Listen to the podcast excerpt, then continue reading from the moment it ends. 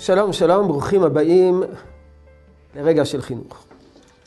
מסר רביעי לקראת הבחירות. כפי שראינו אתמול,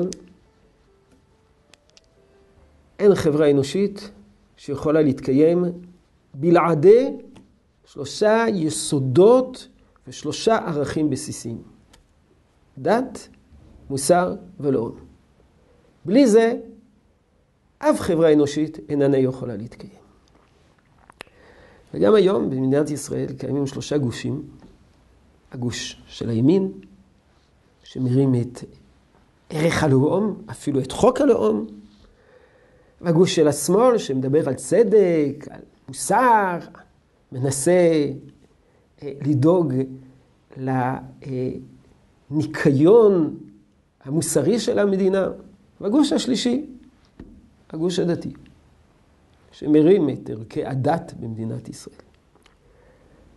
כמובן, האידאל ששלושת הדגלים יתאחדו יחד, ותקום חברה אחידה שנושאת יחד את שלושת הדגלים. אבל זה לא קיים. כרגע יש שלושה גושים, כל אחד, כל גוש מניף דגל אחד. במצב הנוכחי, מה שנחוץ ומה שחיוני, שכל גוש יכיר בערך של הגושים האחרים. אני לא מזדהה איתו, אני לא שם, אבל אני מכיר את ערכו. הערך שלו הוא כפול. ערך אחד שהוא משלים, משלים את מה שאין בי, משלים את מה שחסר אצלי, משלים את מה שאני לא עושה. והדבר השני, שהוא גם תורם לי. במה? בזה שהוא חוסם אותי. בזה שהוא חוסם אותי, אני לא מקצין. כי כל ערך, ברגע שהוא מקצין, הופך להיות קטסטרופה. לאומיות יכולה להיות, להפוך לפשיזם. ערכים אוניברסליים יכולים לפורר את המדינה, תהפוך מדינת ישראל למדינת כל אזרחיה. וגם הדת, אנחנו יודעים שיכולה להביא לתופעות שליליות, ואין כאן המקום להעריך בהן.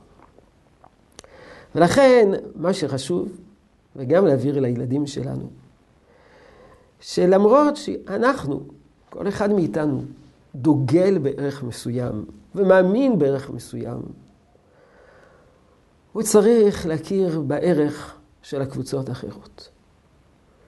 ויתרה מזאת, הנטייה הטבעית של כל קבוצה זה בעיקר להשקיע בשלילה, למחוק.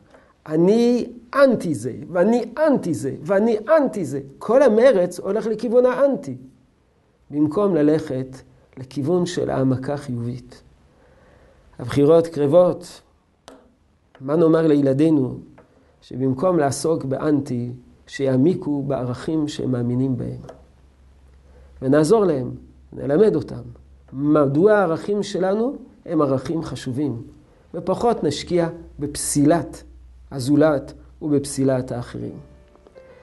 יהי רצון שתשרב הברכה בעבודתנו החינוכית. שלום שלום.